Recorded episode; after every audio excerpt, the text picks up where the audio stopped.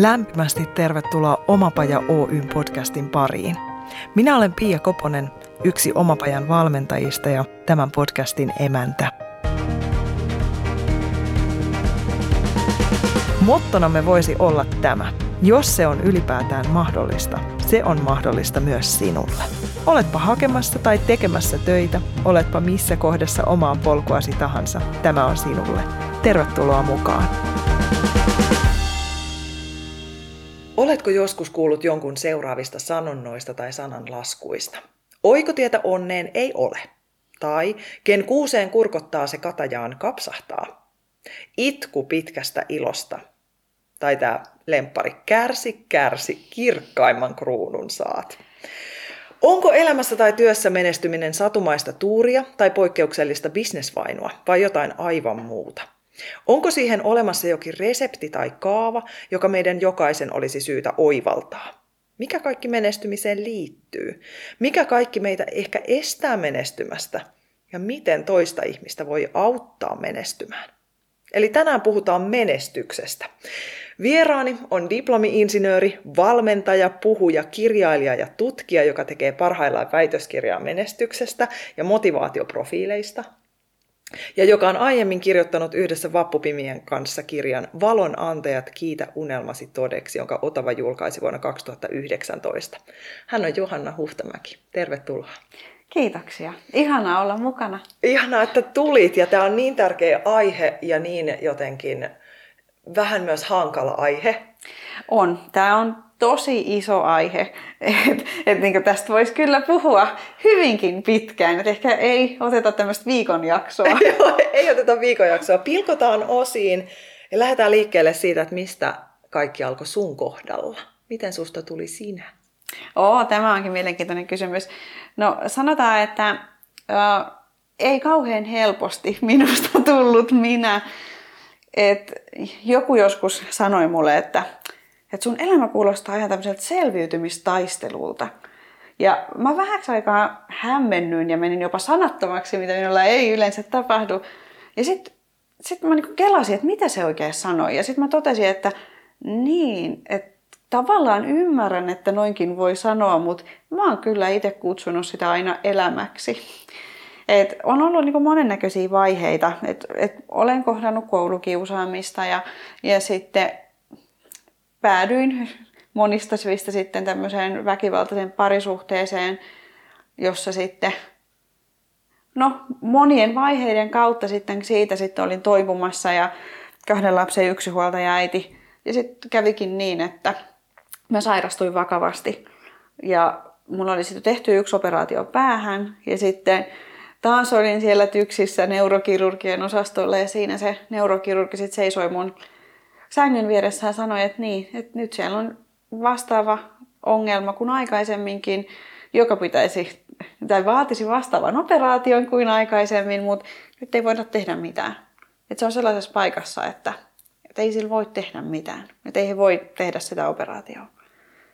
Ja mä sit, en jotenkin niinku ihan sisäistänyt sitä tilannetta. Mä kysyin, no mitä nyt sitten tapahtuu? Ja sitten neurokirurgi sanoi, että ei mitään, että me lähetetään sut kotiin. No, siinäpä minä sitten olen kotona ja mä olin sairaslomalla, että mulla oli aika kovat kivut ja, ja, ja näin. Ja sitten mä siellä niinku kelailen, että jaha, että, että näinkö tässä nyt sitten kävi. Et, et se oli aika hämmentävä hetki, että siihen liittyy niinku monennäköistä tunnetta ja ajatusta. Mutta mä tajusin, että mä olin koko elämäni elänyt sellaista elämää, mitä kuuluu elää. Mm. Tietämättä edes, että kenen mukaan, kuka sellaiset kriteerit oli määrittänyt, että et mistä oli tullut se, että mitkä siihen kuuluu elämään, kuuluu. En, en mä tiennyt edes. Ja mä tajusin, että mä olin aina ajatellut, että joskus sitten tulevaisuudessa on joku ihana hetki, jossa minä sitten niitä unelmiani voin toteuttaa. Ja sit mä oonkin sen realiteetin edes, että en mä tiedä, onko mun mitään tulevaisuutta. Ja se jotenkin iski aika kovaa, että elämä on tässä ja nyt. Et ei meillä ole kenellekään luvattu huomista. Et ei me tiedetä varmuudella mistään muusta kuin siitä, että mulla on tämä hetki. Ja sit se, se johti niin kuin monennäköisiä oivalluksiin ja, ja esimerkiksi tosi suureen haluun tehdä siitä elämästä sen näköinen, mitä oikeasti haluaa elää. Ja unohtaa tietyllä tavalla se huomisen ihannointi. Ja se oli niin kuin se, joka johti mut sitten se oma oivallus ja se oma halu lähteä toteuttamaan niitä niin kuin unelmia. Niin se on se, joka sitten ihan kirjaimellisesti johti mut siihen, että, että nyt mä teen siitä myös tutkimusta. Että et mulla ei tavallaan riittänyt se, että mä itse toteutan omat unelmani tai yritän toteuttaa. Että mulla on niin vahva usko siihen, että kaikki pystyy siihen, jos vaan jotkut tietyt edellytykset täyttyy. Ja niitä edellytyksiä mä nyt tavallaan yritän tässä selvittää. Mutta se, se on niinku se mun reitti. Et mä en tutki asiaa, mikä on niinku jotenkin yleisellä tasolla kiinnostava, vaikka se on sitäkin. Vaan mä oikeasti on sellaisen asian äärellä, mikä on mulle henkilökohtaisesti ihan supertärkeä. Ja jolle mun oma sydän sykkii. Ja kiitos, että teet sitä ja tuot niitä asioita ja havaintoja lähemmäksi. Puhutaan vähän siitä tutkimuksesta. Miten menestystä voi tutkia? No tämähän on tietysti aika mielenkiintoinen. Että et se ensimmäinen, jos ajatellaan, niin jotenkinhan se pitää määrittää mm. niin kuin siinä tutkimuksen näkökulmassa. Sanotaan niin, että mun oma henkilökohtainen mielipide on se, että et, et menestystä on se, että me voidaan elää sellaista elämää, jota me halutaan elää, joka oikeasti tuntuu niin kuin minun näköiseltä ja jossa mä voin toteuttaa niitä asioita, mitkä on mulle tärkeitä. Mutta tutkimuksen näkökulmasta tähän on aika hankala ja varsinkin, koska eihän tiede tunne varsinaisesti mitään unelmia, että et se, se ei niin kuin kuulu siihen maailmaan, niin tutkimuksellisesti se mun kriteeri on tavallaan se, että omalla alallaan erityisen hyvin menestynyt. Tämä on niinku sen tutkimuksen näkökulma. Ja mä oon halunnut nimenomaan, että se lähestymiskulma on niinku se oma ala, ei tietty ala. Et esimerkiksi toimitusjohtajia on jonkin verran tutkittu, että mikä on niin sanottu menestynyt toimitusjohtaja tai menestyvä yrittäjä tai jotakin muuta. Et, et mä sit taas, tai, tai urheilumaailmaa toki on paljon tutkittu, mutta mä halusin ne just sen lähestymistavan, että, että onko se alasta riippumatta kuitenkin semmoiset tietynlaiset ajattelun rakenteet, mitkä sitten mahdollistaa sen niin kuin jatkuvan huippusuorituksen. Et periaatteessahan siis, jos puhutaan vielä tästä menestyksestä, niin, niin tarkalleen ottaen niin kuin mun näkökulmasta tutkimuksessa puhutaan jatkuvasta huippusuorituksesta. Eli et, et millä tava, miksi joku pystyy niin kuin ylläpitämään sitä huippusuorituksen tasoa niin kuin päivästä toiseen. Vaikka ei se, koskaanhan sekään ei ole niin kuin sellainen, että, että se on joka päivä samanlainen, mutta lähtökohtaisesti, että, että kyllähän yksittäiset ihmisetkin pystyy yksittäisinä päivinä johonkin huippusuoritustasoon. Mutta se, että, että miksi ja millä kriteereillä sitä pystytään sitä huippusuoritusta niin kuin ylläpitämään pitkäjaksoisesti. Että tämä on tavallaan niin kuin se, jos sieltä tieteen maailmasta mietitään, että miten se on määritetty tässä, tai miten mä olen sen määrittänyt. Onko toi myös sun henkilökohtainen määritelmä vai mitä menestyminen sulle henkilökohtaisesti tarkoittaa?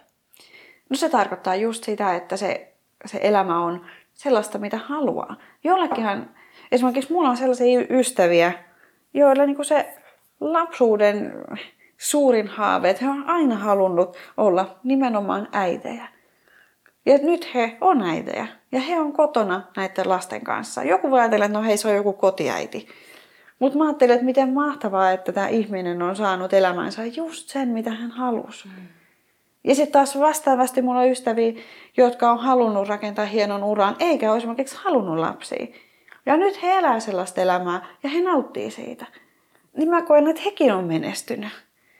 Et, et, jos puhutaan niinku siis sen yksilön tasolla tai, tai mun näkökulmasta, niin silloin se ehkä ei ole niinkään jotain mitattavaa huippusuoritusta tai, tai niinku semmoista ulkoista kriteeriä, vaan siinä on kysymys just siinä, siitä, että et mitä halusin versus mitä tavallaan on. Mutta sitten taas täytyy muistaa myös se, että et mulla on myös esimerkiksi, jos puhutaan nyt näistä lapsista, niin on mun sellaisiakin ystäviä, joiden suuri unelma oli olla äiti, jotka ei ole saanut lapsia. Ja nyt se kysymys, että no onko he sitten menestyneitä, niin, niin mä sanoisin, että, että se riippuu siitä, että että miten he on rakentaneet sen elämän riippumatta siitä, että he ei saanut sitä, mitä he halusi. Mm. Että jos jää kiinni niin kuin siihen, että elää tavallaan elämää, jota ei saanut, niin, niin silloin on se aika ikävä tilanne. Että pystyykö sitten rakentamaan sen elämän kuitenkin niin kuin mahdollisimman hyväksi itselleen. Ja jos siinä onnistuu, niin mun mielestä silloin on todellakin menestynyt. Ja tässä on monia kerroksia, kun just säkin mainitsit siitä elämästä, jota kuuluu elää ja miten helppo meidän on sieltä kuvastosta poimia niitä, mitä voi niin kuin haluta. Ja sitten toisaalta niitä tunnistuspisteitä, että se ei ehkä olekaan lopulta sitä, mitä haluaa. Miten auttaa ihmistä, joka haluaisi selvittää, mitä hän haluaa? Kenelle se on vaikeaa? No tämä onkin hyvä kysymys. Ja siihen, jos olisi joku semmoinen yksi oikea vastaus, niin sehän olisi ihan mahtavaa. Usein multa on kysytty, että mikä on hyvä unelma. Mm. Tämä ei ole suoraan vastaus sun kysymykseen, mutta mä haluan niinku aloittaa sieltä. Niin, niin, mä oon sanonut, että mikä tahansa unelma, joka on aidosti oma. Eli se on mun mielestä se lähtökohta, että jollakin tavalla niin kuin pitää päästä kiinni sinne itseensä. Että et mitkä asiat mulle on tärkeitä. Mitä asioita minä elämässä arvostan? Mitä asioita mä sinne elämään haluan? Että jollain tavalla meidän pitäisi just saada se ero siihen, että et okei, että nämä on niitä asioita, mitä mä oon ehkä kuvitellut, että mun kuuluu haluta. Versus se, että näitä asioita aidosti haluan. Että tämä on niinku se, se lähtökohta. Ja sitten tietysti se, mihin myöskin törmää jonkin verran, on se, että no entäs jos ei ole unelmia? Mitä sitten pitää tehdä? Niin, no, no mä sanoisin, että ei se ole mikään, sekin on vähän sellainen, että no onko pakko olla unelmia? Ei varmaan ole mikään pakko. Mä ajattelen, että, että unelmat on hyviä. Niitä on hyvä olla. Miksi? Sen takia, koska ne antaa iloa ja energiaa tähän hetkeen. Ne toimii sellaisen jonkinnäköisenä suunnannäyttäjänä, mitä kohti mä haluan mennä ja mitä kohti mä yritän mennä. Mutta se, että jos jollain ei ole unelmia, niin en mä nyt sanoisi, että se nyt on joku maailman loppu. Ja sitten taas toisaalta mä näkisin, että ne unelmat ei tule myöskään pakottamalla. Että sekin on sellainen asia, että jos me halutaan niitä unelmia, niin, niin meidän kannattaa antaa niille aikaa. Meidän kannattaa antaa niiden kypsyä. Ja mä sanoisin, että se kypsymispaikka on just se meidän sisin, josta me sitten voidaan, niin kuin sanoin, niin miettiä niitä asioita, että, että mitä mä elämältä haluan, mitkä asiat on mulle tärkeitä, mitä asioita olisi, mä toivoisin lisää mun elämään, mitä mä kenties haluaisin vähemmän mun elämään. Ja niistä kysymyksistä sit aika usein niitä, alkaa niitä omia unelmia kummuta.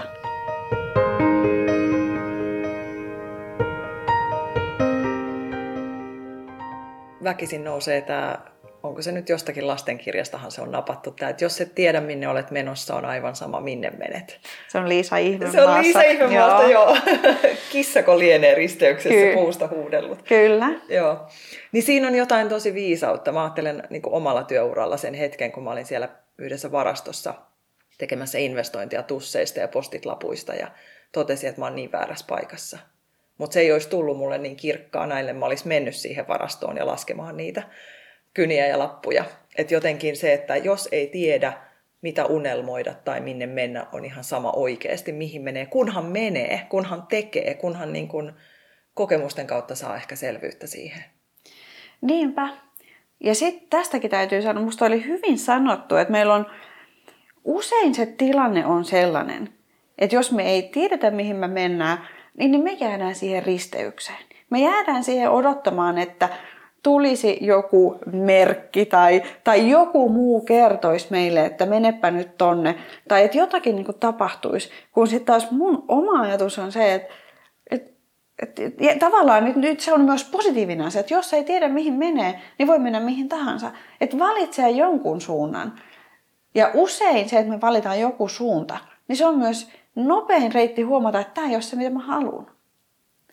Et, et jos ajatellaan ihan tätä risteysjuttua, niin jos me valitaan väärä reitti, niin kyllä se yleensä aika nopeasti tulee selville. Että hetkönä, tässä on iso kivi tässä polulla, että eihän mä tästä pääse läpi. Et palaanpa takaisin ja valitsen toisen reitin.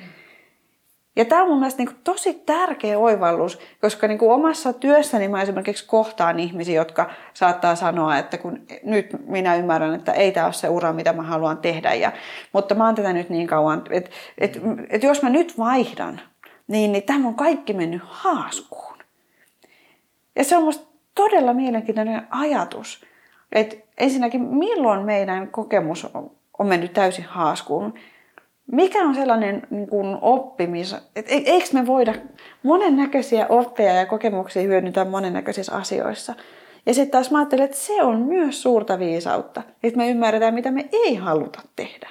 Että just se, että me ymmärretään, että hei, tämä oli väärä reitti. Mutta jos me aina ollaan siinä risteyksessä, niin me ei koskaan opita, että mitä me ei haluta, joka sitten taas aina myös auttaa meitä ymmärtämään, mitä me halutaan. Jep. Ja tähän niin kuin menestymiseen ja oman elämän näköiseen tai itsenäköiseen elämän elämiseen niin liittyy siis väkisin myös onnellisuus ja sen kokeminen. Ja taas ollaan jossakin subjektiivisen kokemuksen äärellä, jota on mahdotonta toisen määritellä. Entä jos on pelottavaa olla onnellinen? No sehän onkin tavallaan aika pelottavaa. No. Ihan oikeasti. Nä- näinhän se on.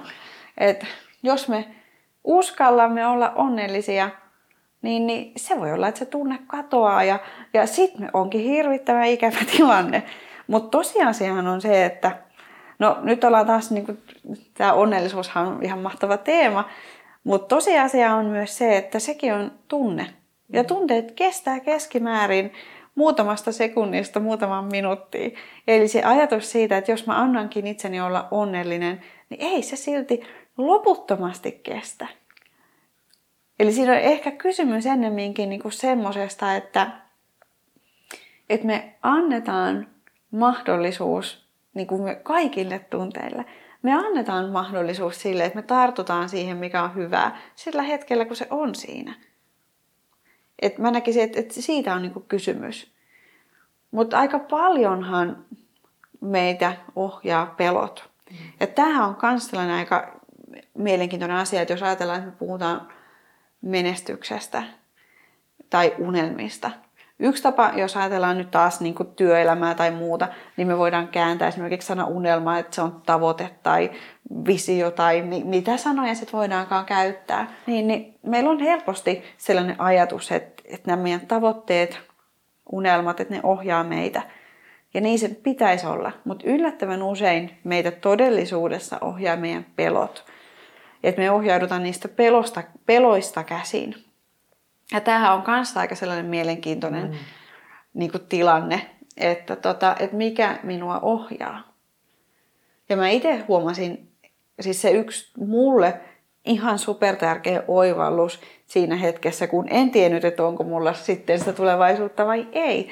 Niin, niin oli se, että mä ymmärsin, että se syy, miksi mä en ole niitä unelmiani tavoitellut, oli just se, että mä pelkäsin epäonnistumista. Mm. Ja mä ymmärsin, että mä olin määritellyt epäonnistumisen niin, että, että mä epäonnistun silloin, jos se lopputulos ei vastaa sitä, mitä mä olin ennalta ajatellut. No hirveän harvoin asiat, on, se lopputulos on semmoinen, kun me ollaan ennalta ajateltu, mikä johti siihen, että mä epäonnistuin tosi usein. Ja, tai ainakin se riski siihen oli niin suuri, että en mä uskaltanut edes yrittää. Mm.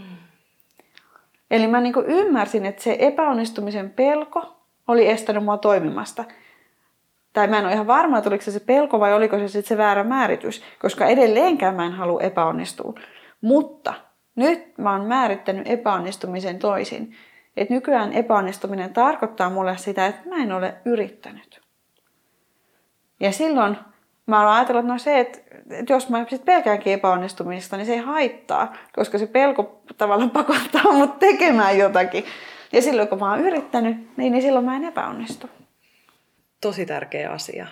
Ja toi on pakko kysyä, että onko onnistuminen ja menestyminen, menestyminen niin kuin synonyymejä toisille vai onko siellä eroa? No ne ei missään tapauksessa ole synonyymejä keskenään.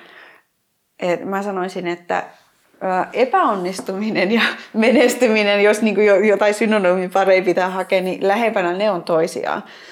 Et, koska kyllähän kaikkiin näihin menestystarinoihin, niin niihin liittyy monennäköisiä oppimiskokemuksia, joita joku ulkopuolinen voi ehkä sanoa epäonnistumiseksi, mutta nämä ihmiset ei yleensä edes sitä ajattele niin. Mm. Et mä joskus omalle lapselleni, joka oli sitä mieltä, että aina epäonnistuu, niin, niin mä sanoin hänelle, että hän siis rakastaa niin kuin tiedettä, niin kuin fysiikka, kemia, matikka, niin mä sanoin, että oletko ikinä kuullut Edisonista? Ja hän sanoi, että no, tietenkin mä oon kuullut Edisonista. Mä sanoin, niin, että onko sä koskaan kuullut, että, että tota, kuinka nopeasti hän keksi sen, sen lamppunsa? No varmaan tosi nopeasti. Mä sanoin, että mä oon lukenut, että hän olisi kymmenen tuhatta kertaa mokannut. Mä ajattelin, että jos oikeasti ajatellaan ihmistä, joka mokaa kymmenen tuhatta kertaa, niin luulisin, että sen nimi löytyy jostain maailmankaikkeuden pahimmat mokailijat listalta. Onko kukaan meistä oikeasti ikinä törmännyt tällaisessa yhteydessä Edisoniin? Ei olla. Ja miksei me olla törmätty tämmöiseen? Miksei hänen nimi ole niinku epäonnistuneiden listalla?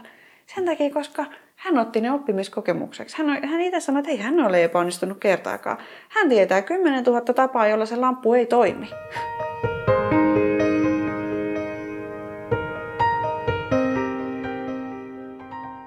No mistä löytää toi kaikki rohkeus, voima, rehellisyys itseä kohtaan silloin, kun se tien risteys tuntuu, että se on itse asiassa tällainen kuin aika matalalle ammuttu suppa tuolla keskellä rämeikköä.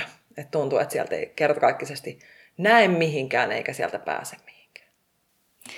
Jälleen kerran, ei siihen ole ehkä mitään yhtä suurta viisautta. Mutta mä sanoisin, että nyt tämmöinen aika rohkea väite. Se ajatus, mitä meillä puhutaan siitä, että pelon vastakohta on rohkeus, niin, niin mä sanoisin, että tämä on niin kuin aika usein se ongelma. Että me odotetaan sitä rohkeutta.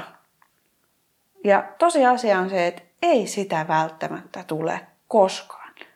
Et jos me odotetaan sitä, että, että mulla on se rohkeus tehdä se asia, niin voi olla, että me saadaan niin kuin sitten olla siinä risteyksessä niin kauan, että sitten jossain kohtaa se sydän siihen pettää.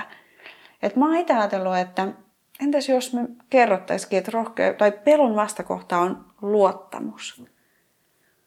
Ja me luotettaisiin siihen, että, että valitsemme mitä tahansa, niin, niin johonkin se minut vie.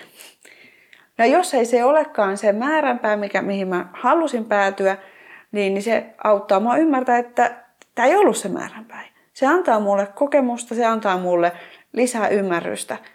Niin kuin Edison sanoi, että hän oppi joka kerta tavan, joka ei toimi. Että meillä olisi luottamusta toimia pelosta huolimatta ja ottaa vastaan se, mitä tulee. Että mä näkisin, että tämä on niinku se ratkaisu. Ja sitten taas mitä enemmän me luotetaan ja toimitaan, niin, niin sitä vähemmän tietyllä tavalla me myös pelätään sitä prosessia. Mutta musta on jotenkin ikävää, että meillä aina puhutaan siitä, että no nyt vaan olet rohkea. Kun ei me aina olla rohkeita, eikä meidän oikeasti tarvi olla. Näihin lohdullisiin sanoihin me päätetään tämä jakso ja Johanna, me jatketaan juttua. Tämä on niin kiehtova ja tärkeä juttu. Kiitos, että olet. Kiitoksia.